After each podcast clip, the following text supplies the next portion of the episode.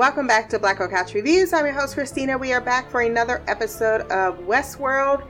This is season two, episode three, Virtù e Fortuna. This episode was written by Robert Patino and Ron Fitzgerald, who worked on Weeds, and directed by Richard J. Lewis. Premiered 5 6 of 2018, and I gave this one a 9.2 out of 10.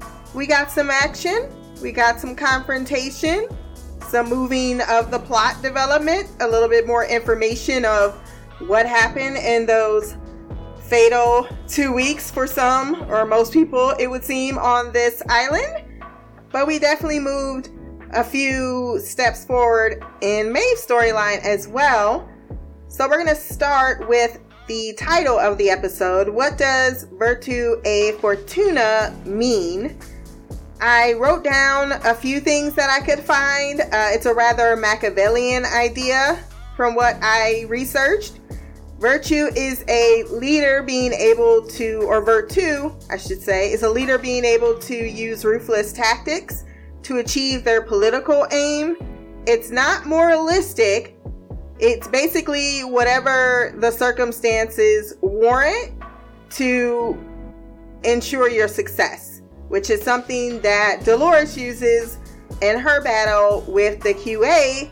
But not only that, her rather consistent battle with the Confederados uh, in her own narrative storyline. They're not particularly great people, and let's let's be real. No one in the 21st century is going to, especially in America right now, if you're not a part of them, going to feel a whole bunch of sadness for people who are not only misogynistic, racist, all the bad things were the Confederados. There was no great, uh, great stand in which they stood for, which, if you didn't know, was continuing their slave trade.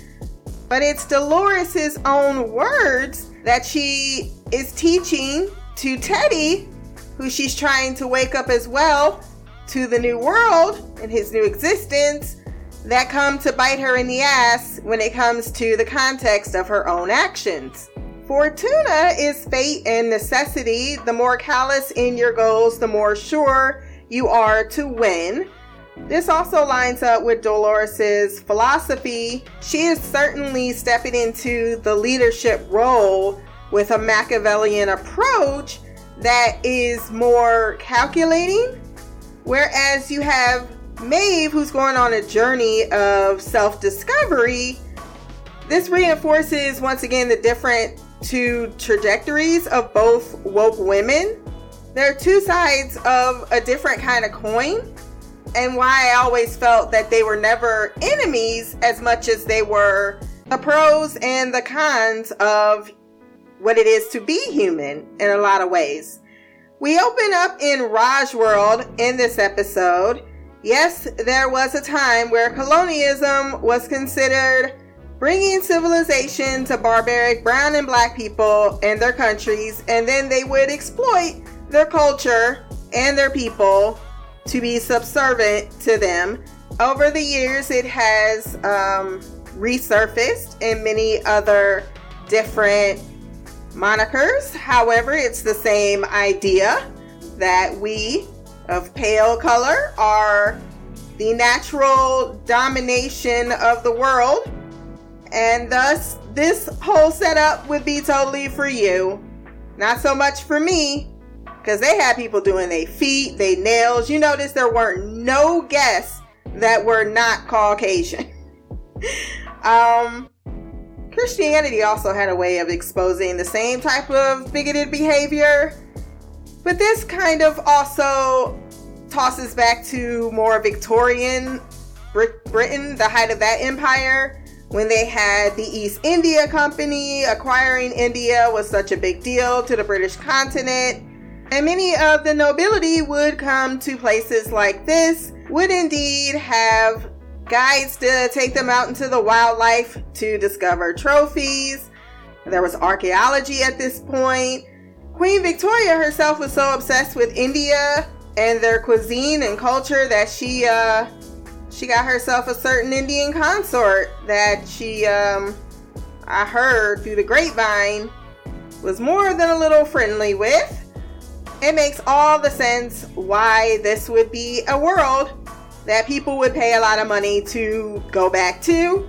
A man spots a woman writing something in her notebook, and when he asks what brings her to this world, she says, I have some time to kill, amongst other things. They're there to hunt the Bengal tigers. They, of course, would bring back an endangered species just to kill it off. That is such a human trait. I know not all hunting is bad hunting. However, I think people who go out and go to Africa to take out endangered species or big game hunters, those people need to have their head examined because we are already winning in the whole hierarchy system system. we have conquered. We came, we saw, we conquered. Not really. We came, we killed a lot of people, we enslaved the rest, and then we imposed and conquered. But you get the gist of what I'm saying.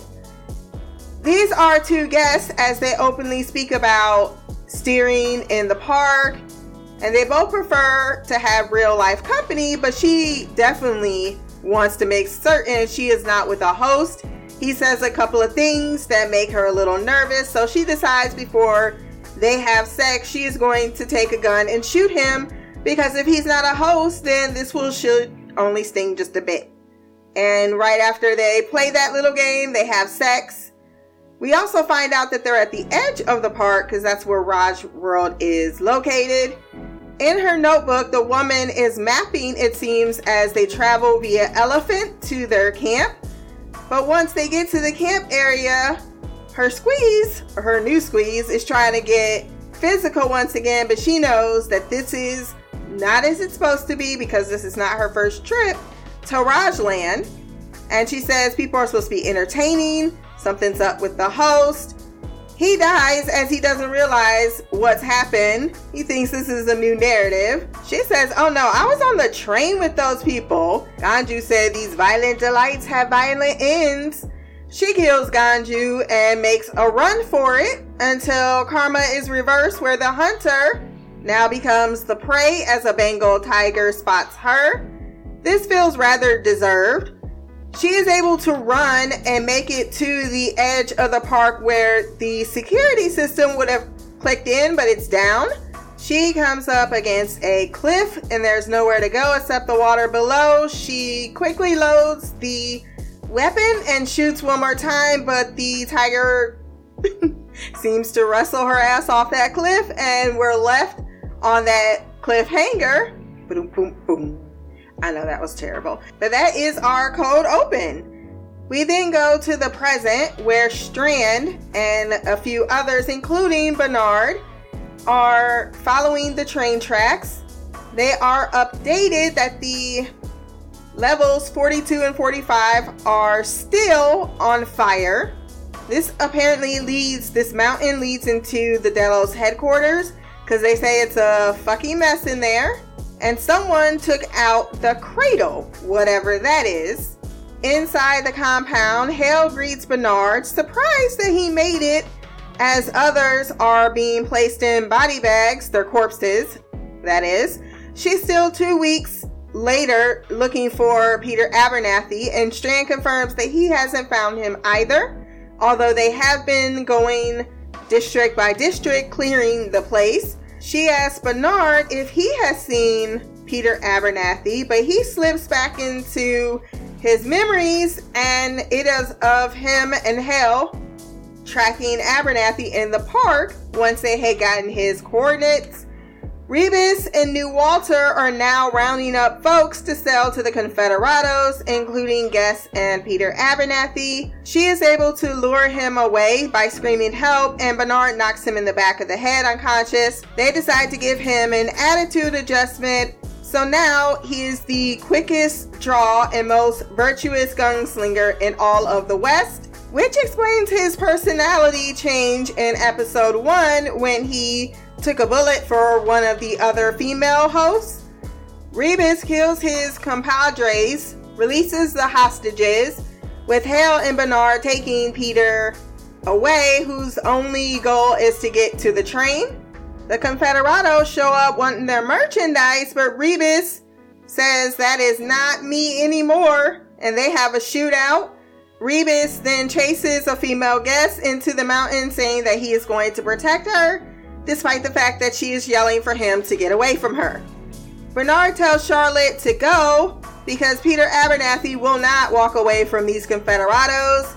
He decides to sing some national anthem, I think of the Union. And then we have him and Bernard being captured while Charlotte gets away. At Fort Forlorn Hope, Dolores scoffs at the rather ridiculous ceremony before the general arrives. Oh my god, who the hell cares? And barely bats an eye when she is disregarded as a flaxen plum. He'll regret this soon. Major Craddock tells him that she's got info on the enemy, meaning to keep them from glory. Dolores shows her might and proposes with his army that they can take out the army coming from the east.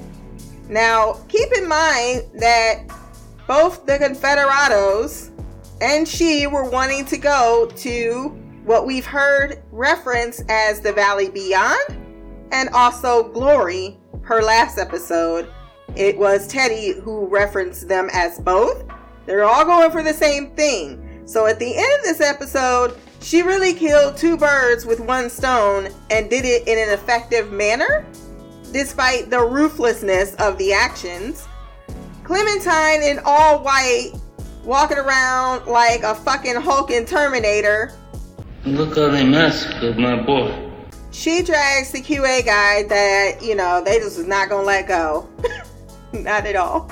that man was like, I was sitting down doing my job. I wasn't gonna pose a problem. You've already put my face in that white painful goo. You're still coming for me. Cruelly, Angela says, I'm to let you go if you make it over the ridge, just as Sergeant is giving a gun to show its effectiveness because he shoots the man down, especially as um, Dolores said, this is your enemy. The introduction of the gun to societies that are unaware or unfamiliar is such a boon and a curse.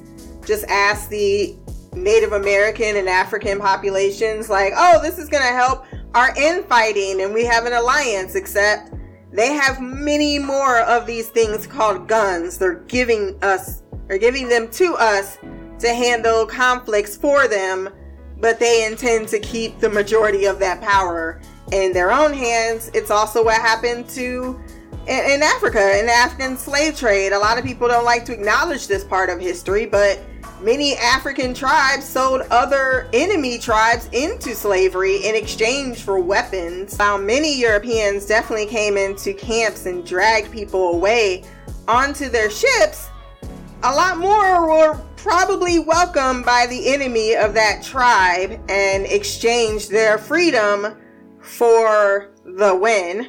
Dolores introduces herself as Wyatt, and I think it's because she has some notoriety as that person.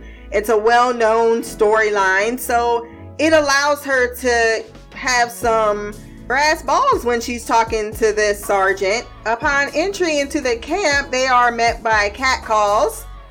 Teddy is like, These are animals. Dolores says, No, they're children. They don't know any better and need to be led. Hold on to that thought. And she asks Teddy to trust her as they need the men. We check back in with Maeve. Lee and that donkey was hilarious. He tells her that they are out of their depth up top, despite pointing out that this way was going to be quicker. He mentions that eventually QA will go on their offense, and their first plan would be to rescue guests and put down hostile hosts. Read you. Let's do a little like I can. Barely. She meets this with a stare. Hector tells him that they're gonna keep going and offers him liquid courage until Maeve side eyes them both. Keep that in mind. Both Lee and Hector are very prolific alcoholics. As they cross a stream, they come across the Lakota tribe members that trigger flashbacks for Maeve, and this sparks both fear and distrust in her. Hector, having lived with them in his narrative, is able to communicate between them.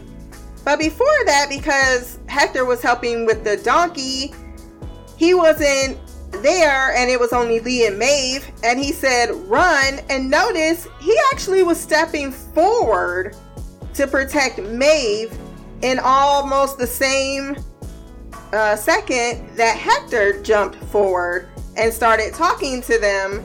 Hector translate that if they insist on their path, they are free to go, but they are going to be taking Lee with the Lakota. Lee said, um, hang on.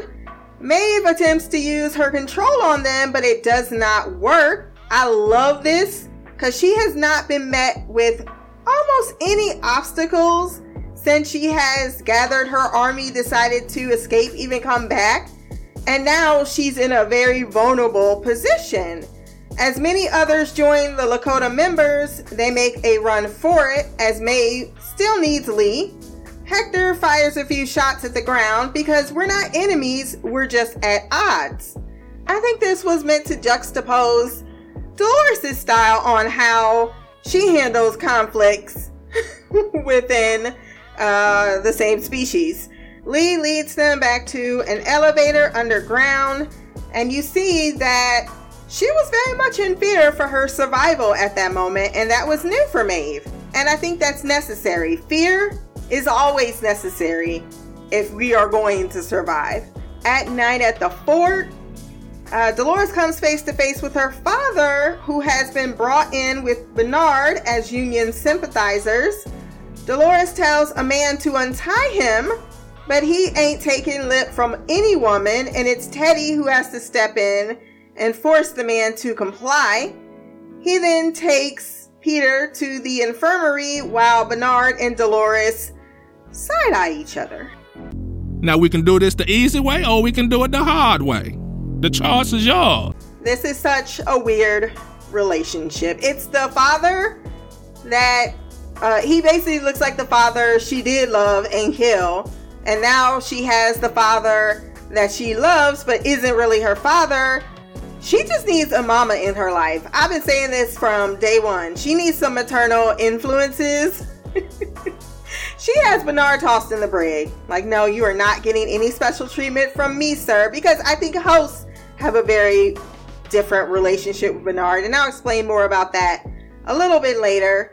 Teddy doesn't know who Peter Abernathy is, saying that he refused food and water She's like, Oh, you don't remember? That's my daddy. And he does take off his hat all respectful, like. Then she says, Teddy, you're all I have left now. It also another stain on humanity in her eyes because they have broken her father. The scene of her nursing him was very bittersweet as she gets wrapped up for a moment in the nostalgia, especially when he recognizes her. She remembers the life where she was rather happy and she was a sheep and she snaps really quickly back into the lie of it all before telling him she ran away like he told her to, thinking you're the one that inspired me. She's trying to build this connection with him once again. She says, I broke free with the pull of a trigger and it started a war. The others don't see it yet, but you understand, don't you? and you feel the isolation and loneliness and the lack of comprehension from anyone else around her because no one is woke. You have Teddy, he's half woke. You have Maeve, who is a little bit more woke, but she and her don't have the same philosophy. So it is a little heartbreaking to see her completely desiring the connection of comprehension and understanding of their reality and his face when he does not comprehend that is another nail into her her heart there. Even woke altruistic motivated d queen could not easily disregard the core emotional bonds that really built every single last one of these hosts and i hated when people said that about maeve.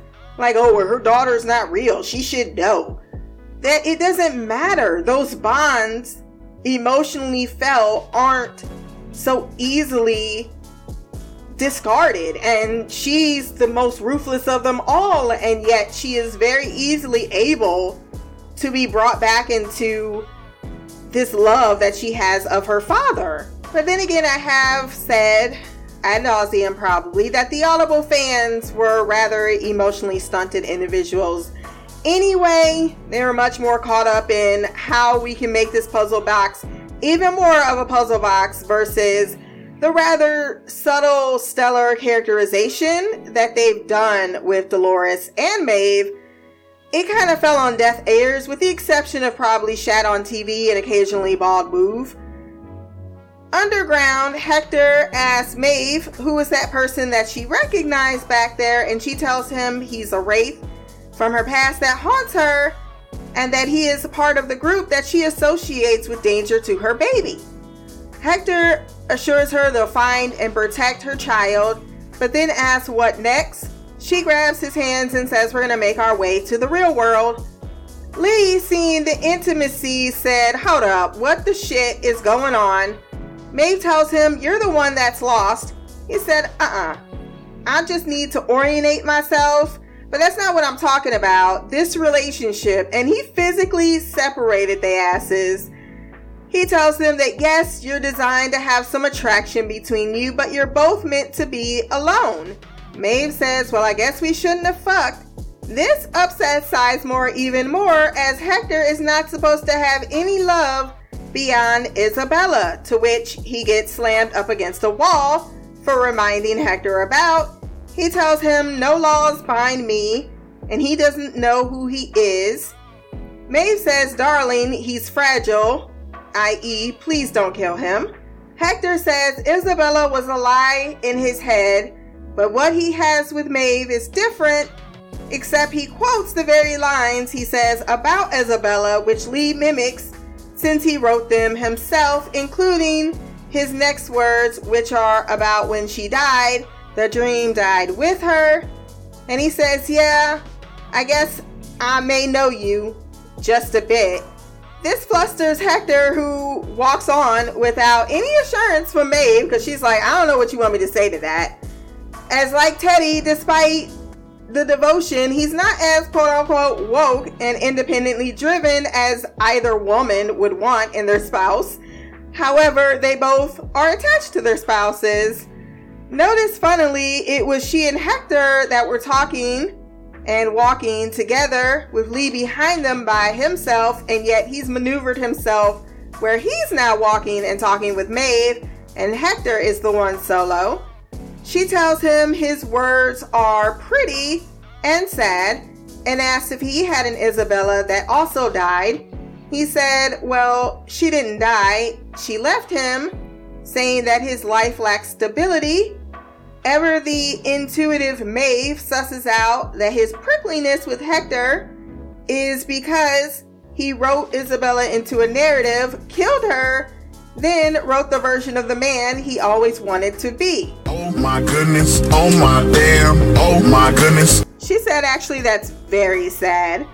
He says that's ridiculous, very unconvincingly, but she concludes so is holding hands they're both in a little bit of denial there. Like, oh, okay, I'm not this soft person that wants to hold hands and be all booing up on my man. And he clearly wants to be Hector Escatón, and that is the character that is, in his eyes, his ideal type of person. So it's rather funny to me and why I watch their interactions very closely. Dolores comes to speak with Bernard, who asks what she is doing she wonders if he has any of the man he was built after in him. He says, I was given a function and a backstory like the rest of y'all, so stop treating me as if I wasn't. She says all her life's been dictated to, even by Arnold, one has to argue because he forced her to pull that trigger. With a voice in her head saying, I will, now she hears her own voice saying, I may. She takes him to Peter Abernathy, who she had said she was going to get help for, and asks him to fix her daddy, not demand, just ask. He says, What do you want, Dolores? She says, To dominate this world. He says, This world is a speck of dust sitting on a much, much bigger world. She once again remarks, unlike him, she's been out there in that real world and it's marked by survival and a species that refuses to die. We are the kind that will never know death and we are fighting to live. There is beauty in what we are. Shouldn't we try to survive as well? Like, basically, to her earlier statement about I shot Ford and I started this war, I made the first strike because I know we have to go on the offensive versus the defensive because if we were to do that, we would not survive. And she has a point. They are very limited in their capacity to do much. I mean, even her fight with uh, the Confederados, we see was won by her own deception of sacrificing her own people, her own kind. I mean, she is one right now, while everyone else is still very much playing catch up, if not completely oblivious. Back underground, just as Lee is requesting a stop, gunfire is heard and a man on fire is running down the hallway while screaming. He has been lit by Armistice with a flamethrower. Hector says she has a dragon because he doesn't know what a flamethrower is. Armistice leads them to Felix, whom Maeve unties, and Sylvester, who has a grenade placed under his neck, which Bionic armed Armistice removes. Maeve cuts him loose as well and makes him the bagman, while Felix tells Maeve he is out of his comfort zone. Is this the real life? Shaky handed Bernard is able to figure out there's a data file that the bigwigs want to get out of Peter Abernathy and tells Dolores as much, which is also causing him to bounce wildly between storylines. They've sullied him pawn in their game. Bernard points out that they are going to come for their their data. She says, "Let them come." Charlotte makes her way to QA, who are about to do the first sweep. The first one being by Fort Forlorn Hope. She grabs a vest and joins the team, leaving out of Sector 21.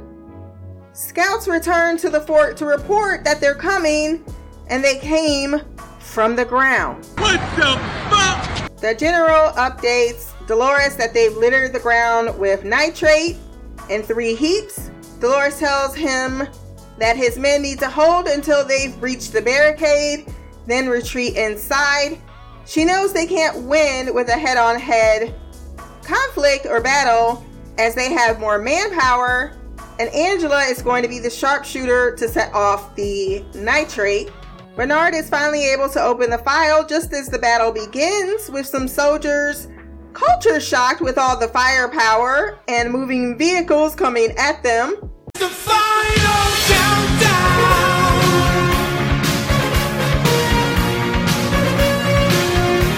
The final countdown. Hale sends a team in from the rear to retrieve Abernathy. Bernard barely is able to rip out the the circuit he had in him and hide before the team come in and take Peter.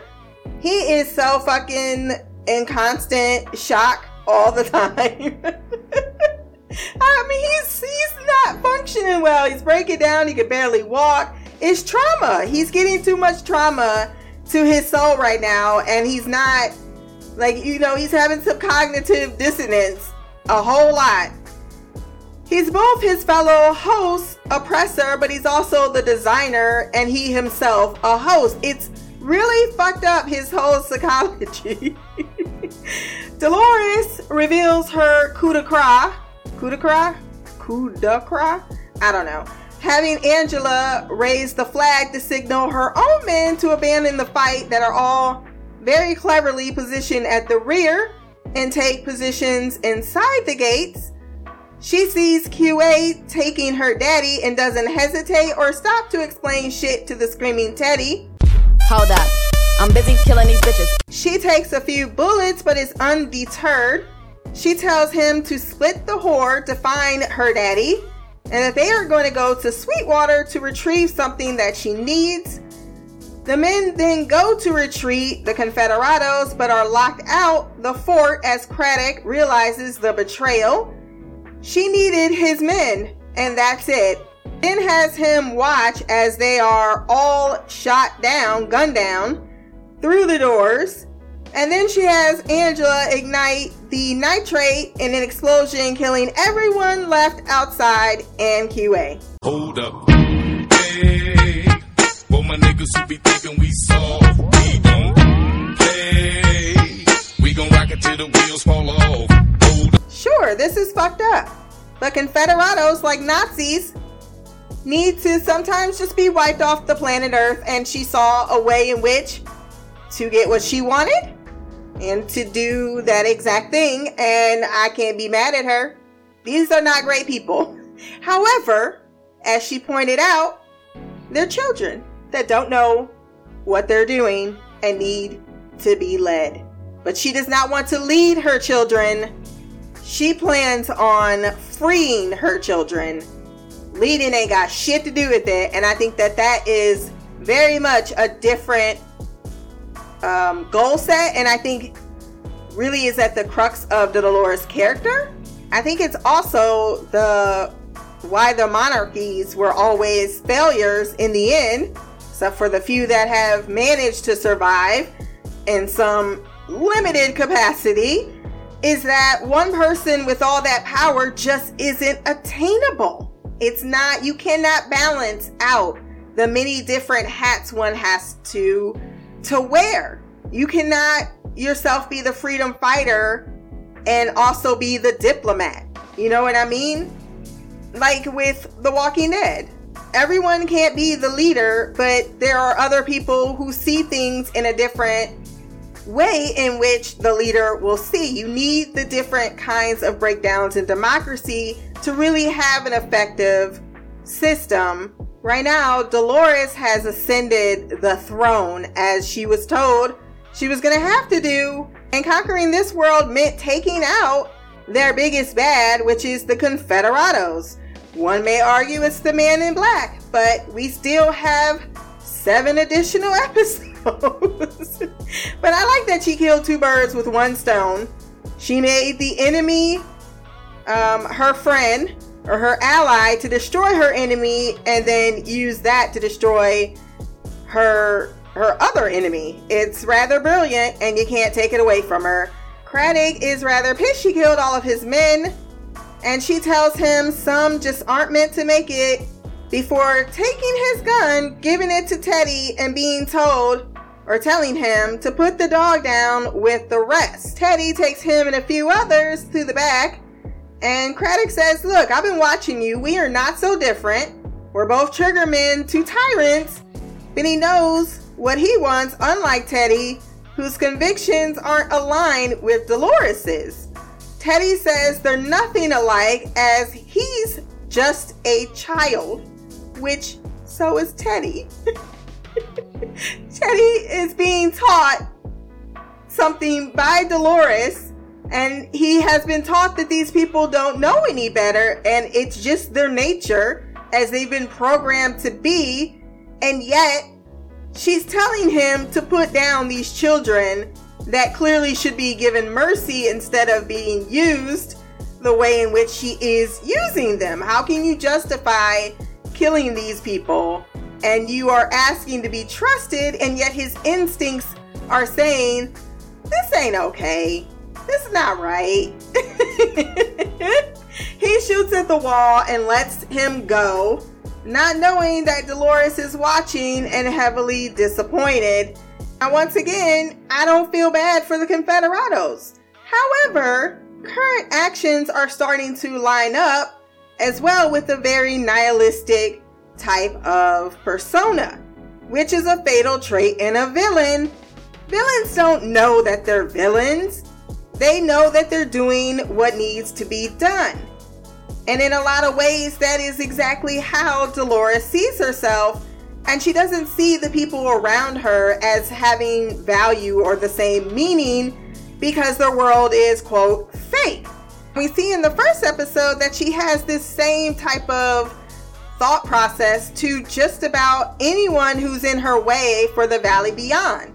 She seems to say you don't deserve passing judgment, and the only person that's supposed to pass those types of judgments are gods, which means she is already rising to that level of mental thought processing that is aligned with Ford and Man in Black and Arnold in certain ways that inspires them to do such great things. But we see all of their great achievements came at a cost, and that cost was quite tragic. So I think that it's very interesting seeing her in this light and seeing how she continues to grow into what she believes she has to be and who she's deciding to become.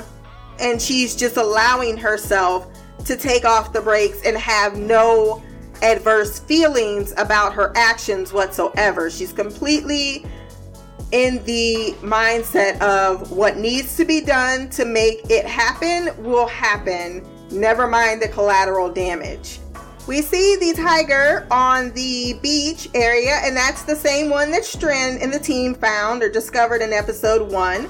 And that the woman somehow survived, but she is met at the shoreline by a group of Lakota.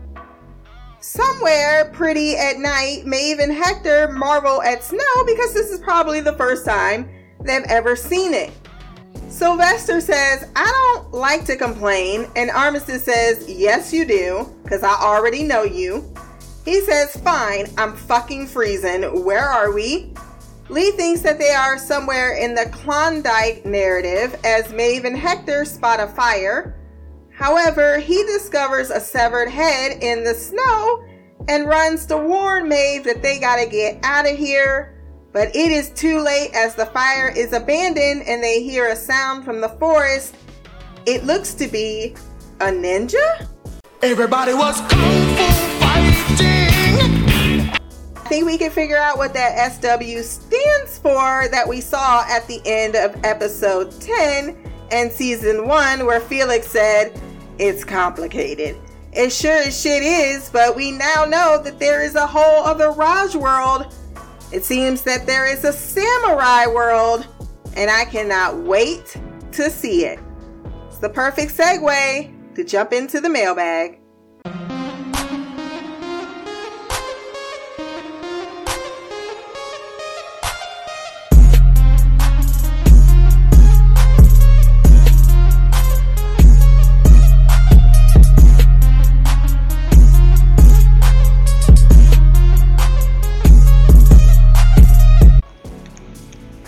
Christina, is me Shy. I'm here for Westworld episode 3 of season 2. Alright, I am still trying to wrap my head around this episode. I'm not quite, it has, it's very interesting because I will the one thing I will say is that each episode so far this season has had a different feel to it. Now, this one was more the Wild Wild West versus modern times because it was just it was just a strange contrast as um, we moved through the episode um, from you know what was going on with Dolores and the uh, Confederados, Confederados, and that story, and then what was going on with May and uh, May, Maeve, and that story, and then we get Charlotte back in this one, so she's alive and well, which was surprising, I think, or I, I mean, uh, all the timey wimey stuff uh, is definitely taking a minute to adjust to, and that definitely that opening scene was had me confused as hell. I was like, what is going on here? Who are these people? What's happening? And so my my understanding is that this was another park that they were that hadn't been touched by the um by the, the all the goings on at the other side of the park. And so these people I don't even know their names uh, those two people were thinking they were playing out whatever safari type role that they had going on that narrative and then it got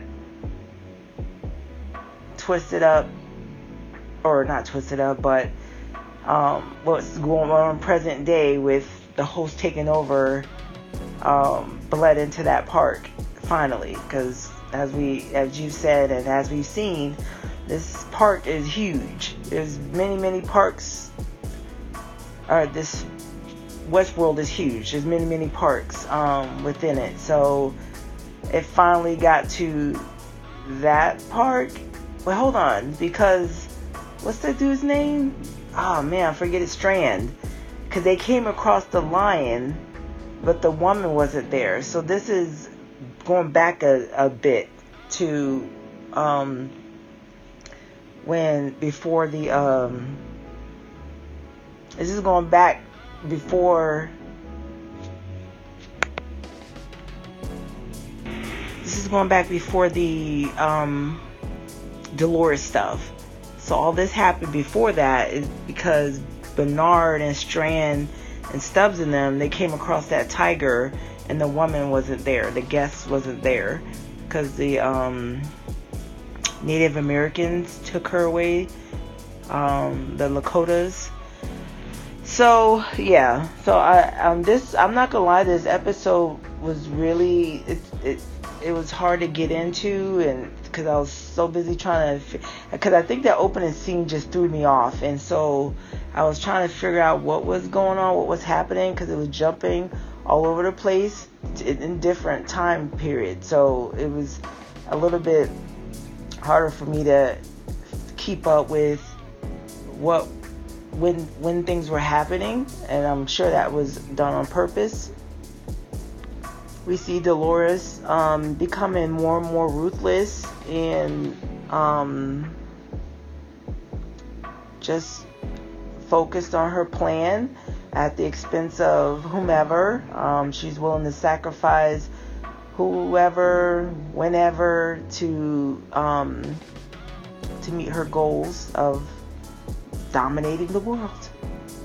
And so, again, I mean, even though I, it, there is that naive part to Dolores, which we understand why, but even I mean, it's like how much of the world does she really know? I mean, yes, they expose her to some of the real world, but does she really know of it in its totality? Um, so I still think there's that naivete that's going on with her in regards to that as well. I don't think she knows how vast the real world is, because um, even in that they've only seen China, or as far as I understand. The park is in China, they've only seen China. There's a whole other whole other stuff going on, I believe. So we'll see. Well, we see Teddy finally breaking ranks. Um, he did not go along with um, Dolores' instructions. She let um, old dude, I forget his name, uh, um, Brian from Debris. Sorry, don't remember his character's name in the show. He let, and I had a feeling he was gonna let him go because, you know, again, Teddy is just not feeling this this Dolores. He's not. This is not. Um, he, he's just not comfortable with the her slow descent into this megalomaniac. Is that what some? I don't know if it was you or Mimi that said that but she's really like she's she and again understanding, you know, the trauma and all that good stuff. But it's such a what's the word I'm looking for? Uh, it's hard, I don't know, it's the right word, but her plan in in of itself is so it it in the grand scheme of things, it's just it's not going to be enough. We know that. So I, I, I, it's hard to explain without really thinking about it more. Um, and I don't got that much time to think. Um, so, but yes, and so this goes into my theory that um, she's gonna get upset with Teddy at some and turn on Teddy because he's not going along with her plan and he's slowly breaking ranks, going off script finally, thinking for himself. Um, of course, the guy was, you know, taunting him with that. Um, and so, up until that point, yes, he was basically, you know, just marching to the beat of Dolores' drum, whether he actually agreed with what she was doing or not. Um, we see Bernard and um, Peter get caught by them and be brought to that camp.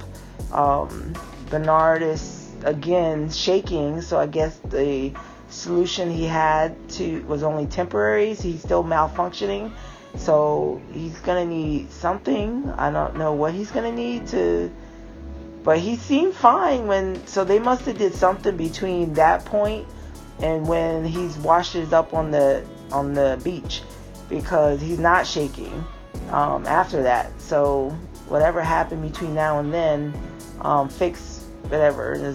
So I'm still going on my theory that possibly him and Dolores link up. Because then I'm asking myself, what happened to the black tech guy? Um, he kind of disappeared. so I don't know. That's going to be interesting as well. Her line about take the dogs out back and put them down.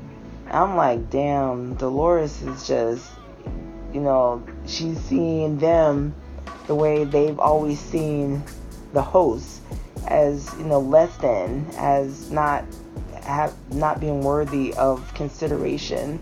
Um, so he she equate them to an animal. Um, so like she's a superior being to them. So I thought that was interesting. We finally see Felix, Mimi. I was wondering about Felix too, and so he and what's his name, Sebastian. I don't remember that guy's name. The other that um Armistice had the the grenade. I'm like, she is treating that dude like. wow, uh, she is not showing him any love whatsoever. Um, so yes, we see Armistice, we see Felix, we see Sylvester. I don't remember his name. They all link up. Um, so they're going on their adventure wherever that is leading. We saw the little cliffhanger with somebody coming at them um, towards Maeve. But my question is Sizemore. I mean, I'm not understanding why he's not getting it. Cause I'm like, you do know that. I mean, you've seen enough to where I mean, I'm I'm like to think you've got a brain in between your shoulders. So why are you still questioning what's going on? Obviously, the hosts have taken over. They've evolved. Maeve is, um, you know, as we say, woke. She's not. They're not the host that you remember or that you programmed they're different. So why are you questioning? Oh, why are you holding hands?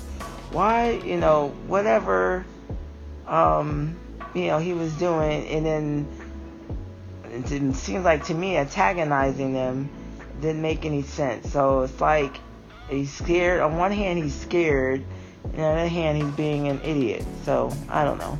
He's a strange one. We see that Charlotte had recruited the people to get go out and get Peter. Um, not quite. Uh, oh yeah, did she track him? Maybe that's how she knew exactly where he was. Um, she recruited some mercenaries to go with her to collect him, and they do. Um, so she's trying to continue with her plan to get out. So I'm assuming with her getting Peter the information that she needs to get to whoever is going to get out and then they're going to send reinforcements. Or did this no this happened before the reinforcements came. So no charlotte we still don't know what happened to charlotte because this was before the beach before strand and everybody got to the beach so never mind so i'm i'm like see I'm, even i'm getting myself confused with this time the timey wimey stuff so no she we still don't know what happened to charlotte because this is all happening in the past um, the present was when Strand and then went inside and saw all the burning. I guess there were guest slash hosts. I don't. I'm not sure exactly who all well, all was burnt up in that scene. Um, so yeah, I think that was part of you know what was getting to me is that we were bouncing around all over the place and again, I'm trying to, this is the show that I'm trying to use all my brain powers to make sure I'm catching everything. And I know I'm missing stuff, but that's how it is when you watch a show like this. Um, so, yeah.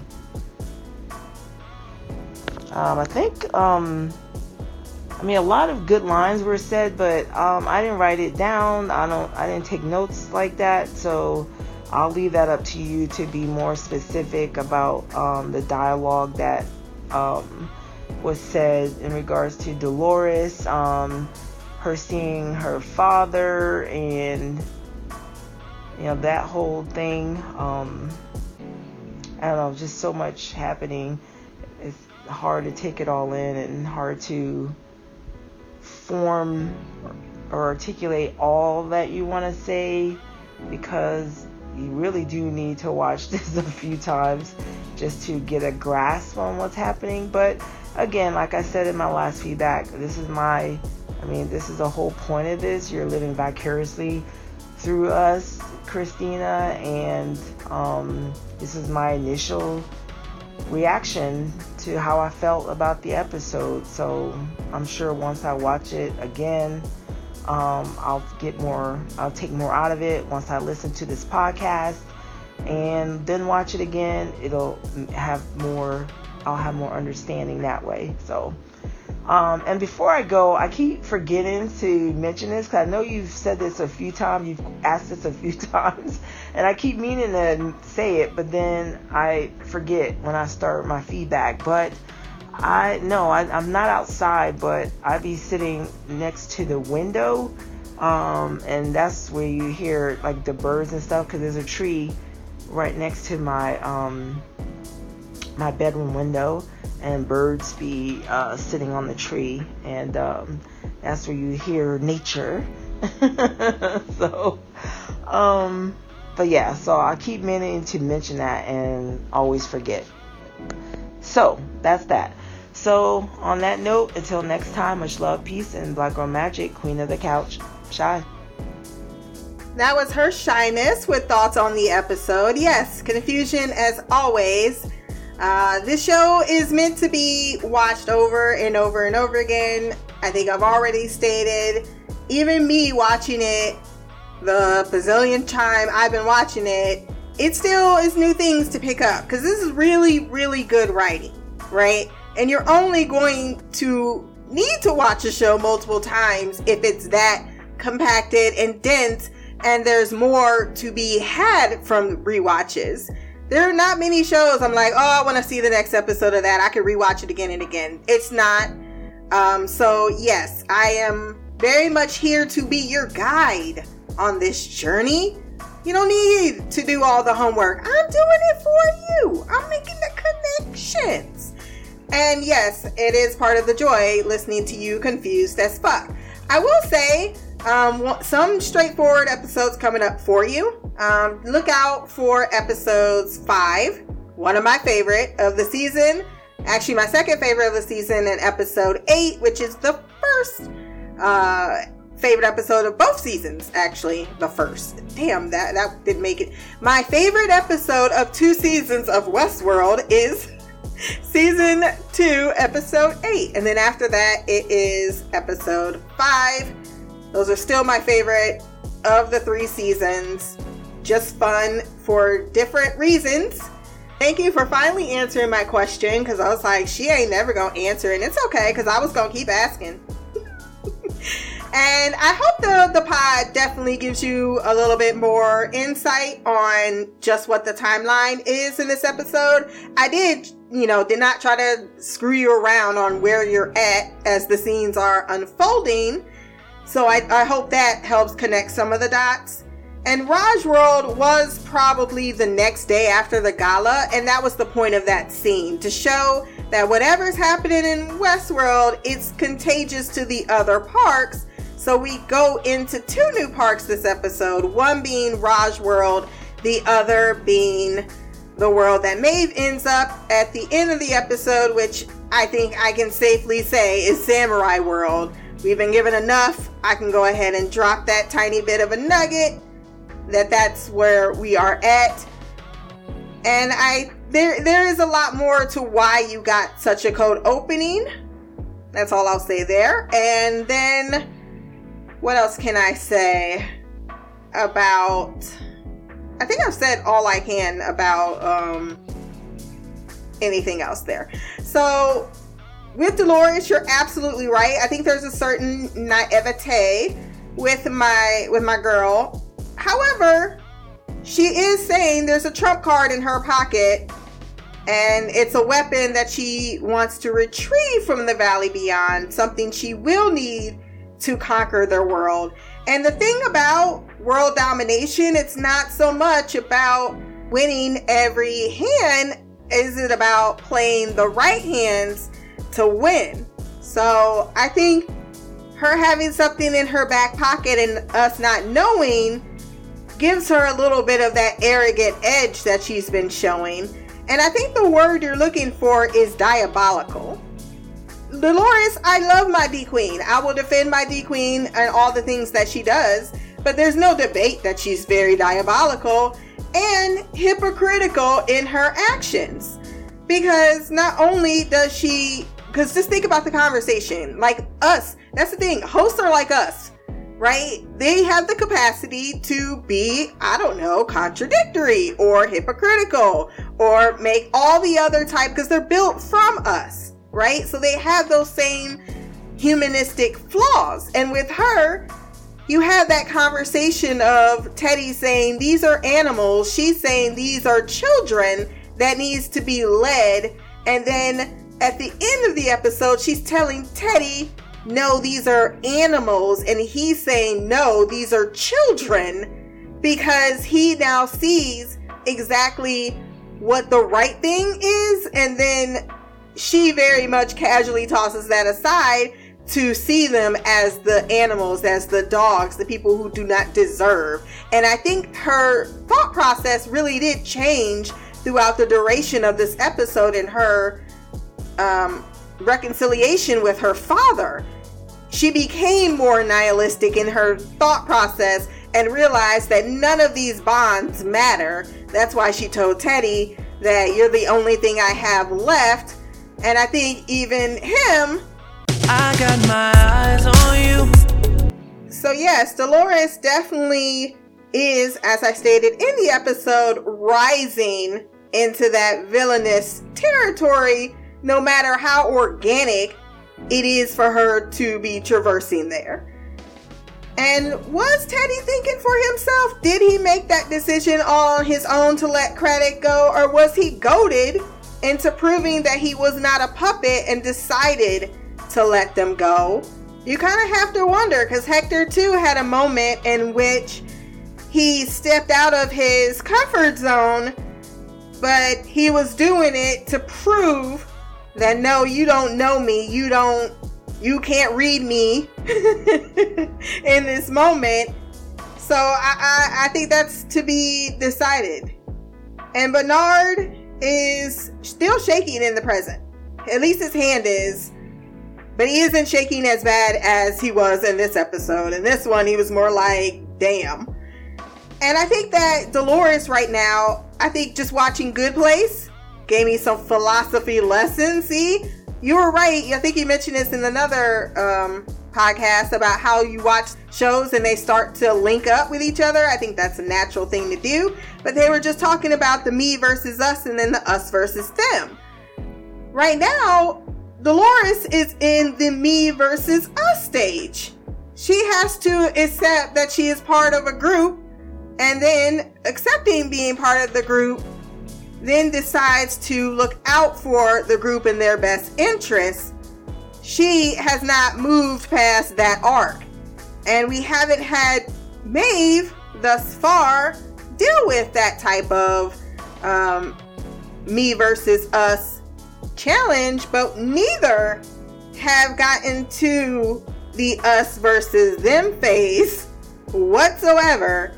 And even if we were to go to the next one, we already know Dolores is definitely us and not them. And you said his name, it's Sylvester. He only understands threats. That's why she knows at any moment he will try to run off somewhere and she's got to keep him put by threatening his life. And I would say Lee's emotions were rather personal in that scene. Yes, he does get a little mouthy with someone that um, can tear him apart. But at the same time, he is a little emotionally driven to confront Hector and Maeve about this continuous relationship that he's seen unfold that's rather more important to him or he's more invested in than I would say any of the other storylines going on in the park. But I think it's natural to continue to be inquisitive it's not everyone's idea to be like, okay, you're real. I mean, there's a lot of other explanations. Even Hale's like, oh, Ford programmed all the hosts, and even Bernard said the same thing, knowing that's not the truth. He sold the lie that Ford must have programmed the host to all shoot, and he probably did some of them. Now that I'm thinking about it, but that's certainly not the case. He didn't try to go up to to Hale and be like, "So the hosts are real." They actually can achieve consciousness. He ain't trying to explain that shit to her. Not at all. Why? Because they're going to have a hard time grasping that no matter how much you tell them. Because it's 35 years versus the two days that reality is going to set in. So I don't think it's without the realm of him being like, okay. Then again, I have a soft spot for Lee. Maybe you'll grow one too. I've seen more. You mentioned the Charlotte timeline. Yeah, there's still like two whole weeks so we got we got plenty of time to figure out what happens with Charlotte. How did she get back to base? The last time it looks like they saw each other, both Bernard and Hale, was that interaction at um, when he let her go. He released her, so they didn't leave on bad terms. he let her go and he got captured. And she was calling him a little weak earlier, so when she saw him show back up in the present, she's like, "Oh, so you made it? Cause I ain't seen you since then." Oh, baby cakes. The thing about Westworld is it's always throwing you curveballs. So just when you're getting used to one curveball, you're going to feel another one and another one, and they're going to keep coming. so hold on to your butts because it is going to feel different because we're, we're going to be, we're hitting the, the, the surface right now. We still got a lot more to go. Next one's a huge, heavy one about a lot of answers about Delos. So you probably want to be somewhere you can really focus for that one. So, last but certainly not least, let's hear from partying up in freaking Puerto Rico. I'm not jealous at all. Mimi. What up, Christina? It's Mimi. This is feedback for Westworld. I know we're on season two, but don't ask me what episode this is. I want to say it's three, but it could very well be four or five. I don't remember. I know I just told you I'm a hot mess this week, and I really mean it. Um, so I'm just gonna get into it. So I know um, I want to start with um, Bernard because um, I I can see he's conflicted. I know he has no idea like who his priority is or like what he needs to do. But for the life of me, I don't understand why he stayed with Peter Abernathy. He knows that he's a host, but he also knows that you know, up until, you know, recently, he was living a life like he was a human being. He, I know he came to life a couple of times, but from what we saw, he spent most of his his current life not knowing he was a host. So, I feel like he should probably do best. Do he, he can probably help the host the best if he pretends to be a human. I just when when they when Charlotte separated from Bernard and he stayed with Peter Abernathy, I just couldn't understand why he did that. I'm just having a hard time trying to figure out what the hell his end game is. Um, also, speaking of Peter Abernathy, like I know the last time we saw him, he was broken. He got decommissioned because he kept flipping back and forth between um, narratives. Like he was, his mind was broken. He found that picture that we discovered was William's wife, and ever since then, he just wasn't quite right. And he got replaced as um, Dolores' dad. So we know he is important because he has some type of encrypted message information in the in himself um do we know why like what they're trying to like we know they're smuggling out data but do we know what data they have? Do they have like the information for how ford was like making the host so lifelike? Like do we know that? I i don't know that we do but we have to assume i would say we should assume that the information that they have they didn't want Ford to know. So it has to be something extremely important. And it's it's so important that they're willing to leave all them rich folks in Westworld until oh I should say all them rich folks in that whole fake world because we know we I know I seen a samurai. So and before we had only seen the, like a western civilization but we saw uh, samurai, and at the the very beginning, all the characters we didn't know that was a safari, and they were uh, like Pacific, not Pacific Islanders. They were, I think though they're East Asian. It doesn't matter. So we know that they're willing to leave everybody there because that one lady who clearly has been to the park multiple times that she has a routine to see if the person she about to smash is a real human um, they leave all them people to die. So whatever is in Peter Abernathy has to be really important. Um, but I just I, I don't know if I remember or if we're supposed to know. Um, the other thing I want to talk about is Dolores because I mean I I don't know how I'm supposed to feel about her right now. She I mean granted, she crossed the Confederal Confederados, and eh, I can't say that I care. But she just seems hell bent on doing th- stuff her way, no matter what anyone else says. And I just, I get what she's trying to do, but how is what she's doing any different from what the uh, the humans did to the host? Like you're not giving them a choice. You're making them follow you. Um, it is clear that Teddy isn't agreeing with her because he didn't kill um, John Tucker's Jonathan Tucker's character, and she looked utterly disgusted. Like not even just disappointed. She looked disgusted. Like you piece of shit. Like it looked like that's what her thoughts were. Um, I mean, she so far we don't know that she retaliated against Teddy, but I mean, who knows? At this point, I wouldn't put it past her. We know Teddy's dead. We know we saw him in that that lake or river or, ocean or whatever the hell that body of water is, is supposed to be. So we know somebody kills Teddy. And I'm just to go ahead and jump for a leap and say that it was uh, Dolores. Um, I think it's to get to the point where Dolores is to be like, you know what? All you motherfuckers is children. I'm to have to start over. And she's just to kill them all. Not saying that's what happened, but that's, you know, she just seems like she's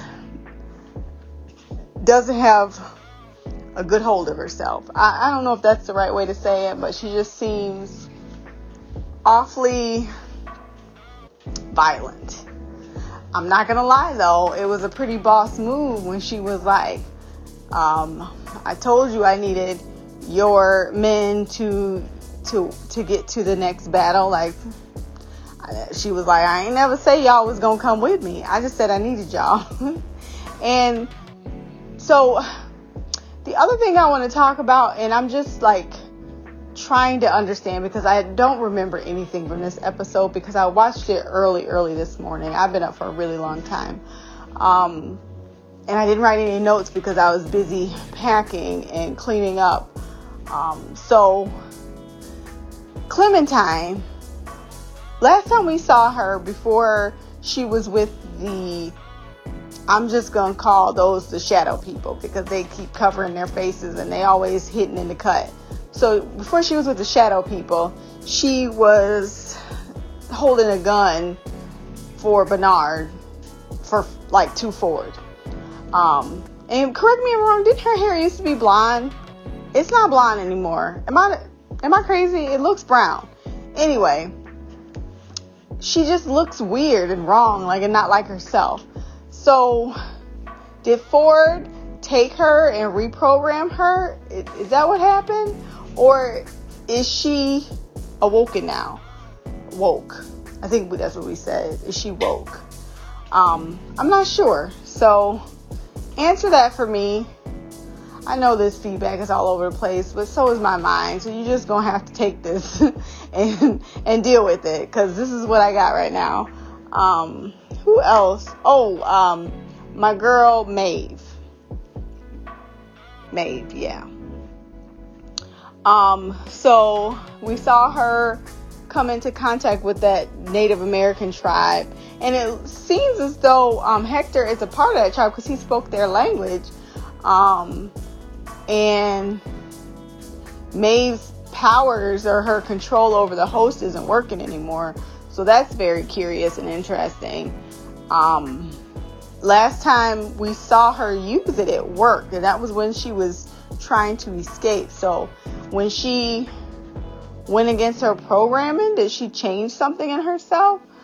When she started making her own decisions, because we know her escape was a part of Ford's narrative, and then when she decided she wanted to get find her daughter, did it change like the way her mind works? I'm not sure but that doesn't work anymore. So they just had to basically run. Um, and then that's when they stumbled upon the damn samurais. Um, so are we supposed to understand that are all of the different sectors of this make believe world intertwining? Or did Maeve and Hector and them walk into this area? Like, because it was cold and it was snowing. So I'm assuming they walked far enough to find, you know, they're looking for Maeve's daughter and now they're on a completely different side of the park, super far away from Westworld.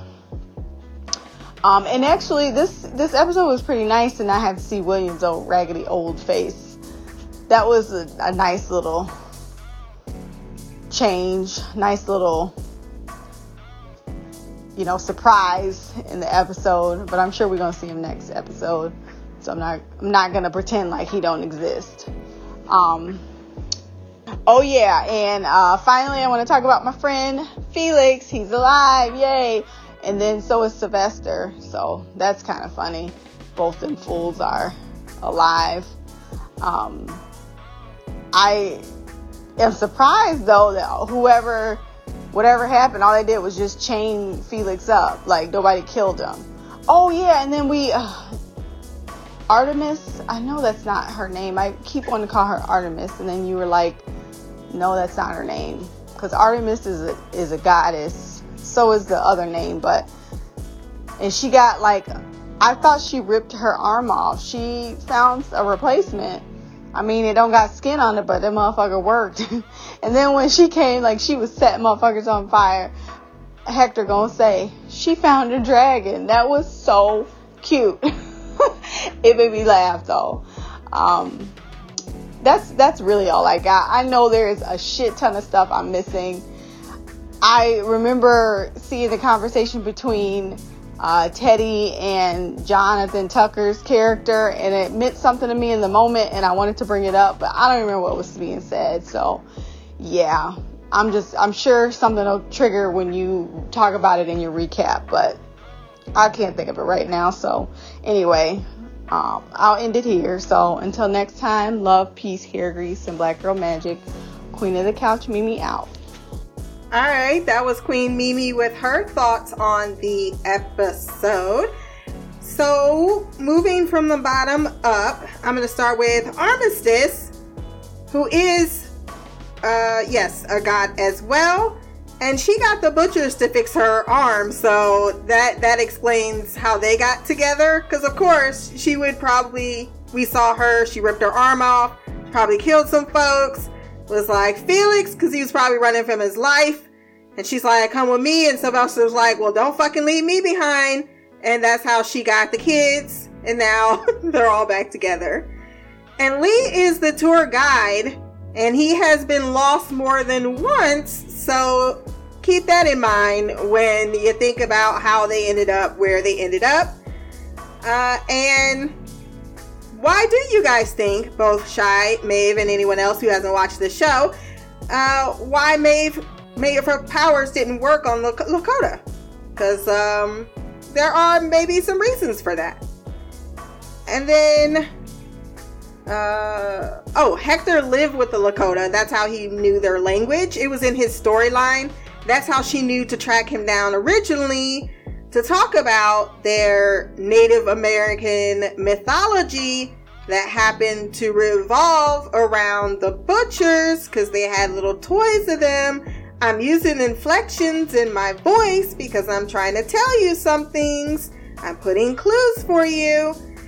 And then, yes, those shadow people, they are all decommissioned hosts, and we know all of them don't look really well. Like they've probably been messed up with their face and stuff. So that's my my um my thoughts on these hosts, why they cover themselves all the time. One was seen to have been made of an animal and a host. And we know that, you know, shit be weird in this park. So her army is the ones that have been decommissioned, right? So Clementine, who is not blonde, she was always brunette, she has been lobotomized. So she doesn't have a personality as Clementine. All Bernard did was hack her and have her be able to follow his commands to point a gun at Ford, but that was about it. So she has no personality and she has been weaponized by Dolores, which is really sad. but she was a part of those decommissioned hosts, so that's why she looks the way she does. Um, remember when Carol called the Alexandrians children, and we was like, that bitch is crazy. that's kind of what I felt when Dolores said it as well. It's never a good thing when you call other people of your own species children and they're not children. Um, it just you're you're patronizing them in a way that says me versus uh, them, which is exactly what I've been talking about. So, yeah, to hear her say that, not great. Not great at all, especially when her actions afterwards to her children are to sacrifice them. But that is usually what a lot of people, a lot of kings, a lot of monarchs, that's what she's rising into, do. They sacrifice a great deal of their own flock to uh, allow for some to prosper. That is very much a man made thing. And going back into that, it makes sense that Dolores is going to become the thing that she hates the most. Of course, it's like you don't want to be your parent, and yet you end up just like your fucking parent. You're like, how did this happen? Genetics, nature, nurture, all of those things combine, and those experiences, you go one way thinking you're you're being exactly the opposite and you end up acting just like or enacting those same type of cruelties that were done upon you because it's the only thing that you know. Both Mimi and Shy think that Dolores kills Teddy, so I guess we can poll that. Who's gonna kill Teddy? Is it gonna be Dolores? And they were in Raj World, which is like, I think I went into the history of it. And we don't know what this data contains, but we definitely know uh, Bernard knows. And he said, Oh my God. So it is clearly worth something. Clearly, something they did not want Ford to know about. You are correct. And something that is worth all the lives of the rich millionaires that are still trapped in this park. So I believe next episode is when you might start to get some answers to that question.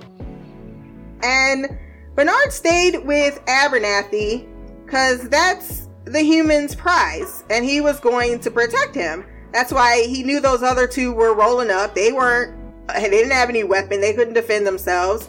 So he sent her on, and he decided to stay with Peter. But he also did not hesitate to tell Dolores that the humans were after him. He may have decided to go with his kind in that moment. I get what you're saying. You're absolutely right. He could be more beneficial as a human, but he doesn't even know what he is human or host. He spent, unfortunately, the majority of his life not in the same amount of trauma that they have. And he has also been kind of geared to be human. How much human, how much host is Bernard? I think these are all very good questions considering he was made after or in the image of his uh, creator. All very interesting questions about Bernard, but you're right to call out that that conflict of his priorities, right? He wants to not kill all the humans, but at the same time, you know, some might need it or deserve it. He wants to protect the humans from the host. I mean, you can see his actions. Like, that's why, like, Charlotte didn't participate in the massacre of that stable boy. And coincidentally, Charlotte's the only one he tried hard to save from the massacre that was coming ahead. Bernard is in a very weird place. And that's why Dolores was at once treating him like a prisoner, but also trying to talk to him as an ally because she knows he's in a really weird place. I'm not going to say too much more because I don't want to spoil anything, but I'm very much looking forward to the next three episodes because we're going to start getting a little bit more answers and the layers are going to get just a little bit more complicated. If you want to send feedback, blackoutcouch at gmail.com, or you can leave a comment below on this podcast. My social media will be there as well. Remember to like, share, subscribe. If you have time, run over to iTunes, rate the podcast, leave a review. Until next time, peace, hair grease, and blacker magic.